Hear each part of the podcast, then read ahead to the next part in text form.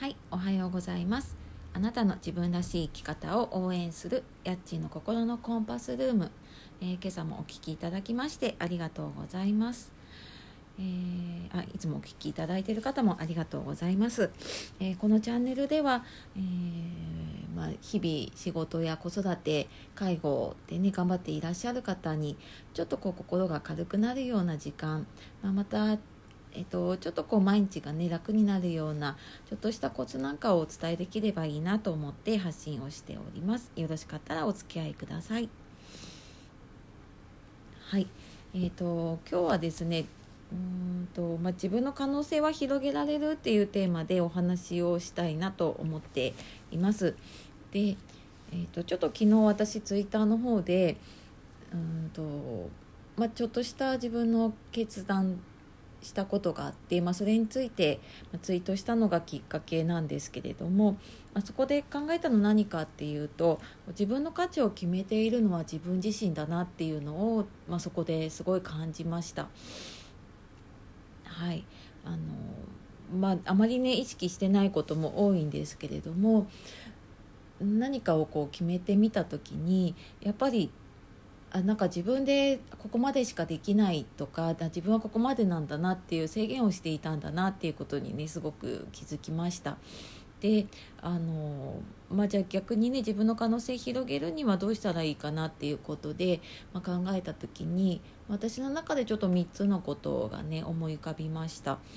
でまあ、1つ目が、えーまあ、自分自身の、ね、価値を知るっていうことで2つ目が自分で決めて自分で動くことの怖さっていうもの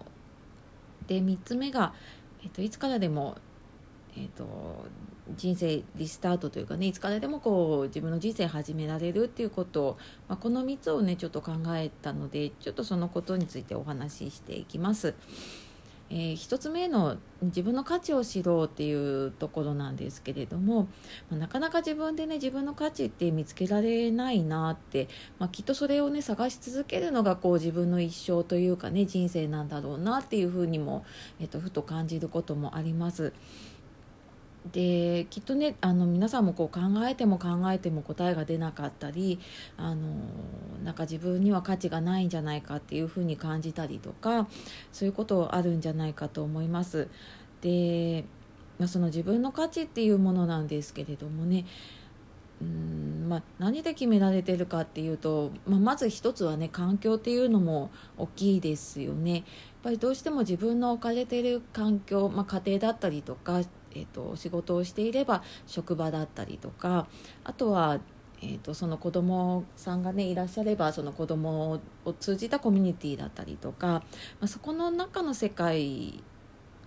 しかわからないとやっぱりそこの中の価値観だったりとかそこの中のルールだったりとか、まあ、そこからやっぱりなかなか広がりがねあのできないなっていうふうに感じています。でなのでまあ一旦ちょっとその環境を取っ払っ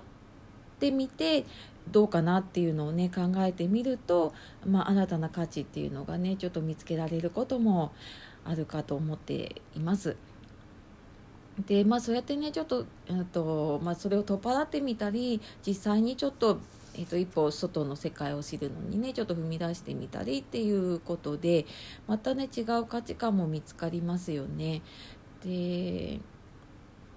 えー私ちょっと心理学勉強していた時に結構あの自分を深掘りするような、まあ、そういうワークだったりとかね、うんと実際にこうなんて言うんでしょうね、えっとセッションみたいなのをやったりとかしてきたんですけれども、まあ、その中でひたすらやってきたのは自分の中にある、えっとリソースって言ってたんですけれども自分の持っている自分が使える資源まあ、例えば仕事で今まで経験してきたことだったり子育てで経験してきたこと介護で経験してきたこと、まあ、そういうのって全部あの自分の中ではこう自分の資源というかね使えるものとして持っていると思います。でただそれってどうしてもこう当たり前になってしまうので改めて外には出すことってね少ないんですけれども改めてその自分がねどういうこう使えるもの資源今までやってきたことでもそうですし、まあ、知識もそうだしあの、まあ、例えば自分を通じてあのこういうネットワークがあるよとかあの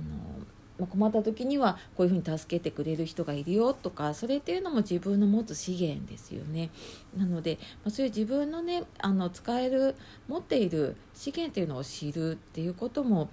一つですね。であとはまあそこに通じてなんですけれども、えーと、今自分のこう現在の時間軸で考えてみたんですけれどもそれをちょちょっと過去に遡ってみるととまあ、自分の過去の中で嫌な経験からこう得たものだったりとか、えーと、過去の中でうまくいったこと自分の中で成功したことっていうのも資源ですし、まあ、そこからこう学んだことっていうのも資源だったりするので、え、ちょっと時間軸を遡って過去に帰ってみて、えーとまあ、例えば小さい時にねあのうんなんだろうな。例えば、えーとまあ、絵を描くのがすごくうまかったとか音楽がすごく得意だったとか今ではちょっと忘れてしまっているようなねそんなことの中からあそういえばあの時すごい自信を持ってやれてた自分とかうん、まあ、の頑張れば例えば、えーと運動とかでねまあ、プール泳げなかったのが頑張ったら2 5メートル泳げるようになったとか、まあ、そんな自分の過去の財産みたいなそういうのを見つけていくことでとそこの中に、えーと、自分の価値っていうのがね見つかることもあるので、まあ、ちょっとぼんやりとねそういうの考えてみるっていうのもいいんじゃないかなと思います。であの、まあ、考えてみてじゃあ実際何かやろうかなと思った時に、まあ、自分で決めてね自分で動くってなかなか難しいですよね。で私もやっぱりずっと組織の中で働いてきているのでその、まあ、全部責任を取る。もちろんね良かった手柄は自分のものにしたいっていうのはねあの皆さんあるかと思うんですけれどもそのうまくいかなかった時も全部自分で責任を取らなきゃいけないとかねうん、まあよく会社だとねこう PDCA サイクルでっていうふうに言われたりすると思うんですけれども、えー、それを全部こう自分で決めて、えーと、自分で動いてみて、えーと、自分で検証してっていうのをやっていくってなかなかね怖かったりするかと思います。でこれよく私例えでね話すんですけれども何かを始める時ってこう自転車をねこぎ出す時に似ているなと思っていて自転車って最初のこう漕ぎ出しの時ってちょっと不安定なんですけれどもねそこからこう波に乗ってしまえばあの何でもなく普通にね乗れたりするんですよね。なのでそんなちょっと最初の一歩、まあ、何かやろうと思った時とかねそういう時にうんまあ、動くの怖いんだけれども、まあ、そうやって自転車みたいにね最初は大変なんだけれども、まあ、なんとかやっていれば、まあ、自分でできるなっていうふうに思うようになるとうん、まあ、ちょっと,、えーと、自分の価値に気づいて、えーと、そこに向けて動こうと思った時に、えー、一歩出やすくなる方法の一つになりますかね。はい。で、まあ、何かやろうと思った時にねやっぱり環境、まあ、自分の年齢だったりとか、えっと、家庭の環境だったりとか、まあ、いろいろあると思います。あと今のお仕事のね環境とかもあると思います。で、まあ、もっと早く知ってればよかったなって私自身もやっぱりね40過ぎているのでそういうふうに感じることもあります。ただまあそれプラスにとってみると,、えーと、そのももっと早く知っていればよかったっていうことで、えーと、他の人にね提供できる価値に変えることができるんだなっていうことに最近気づいてきました。でまあ、その時その時でね自分に合ったタイミングっていうのが必ずあると思いますし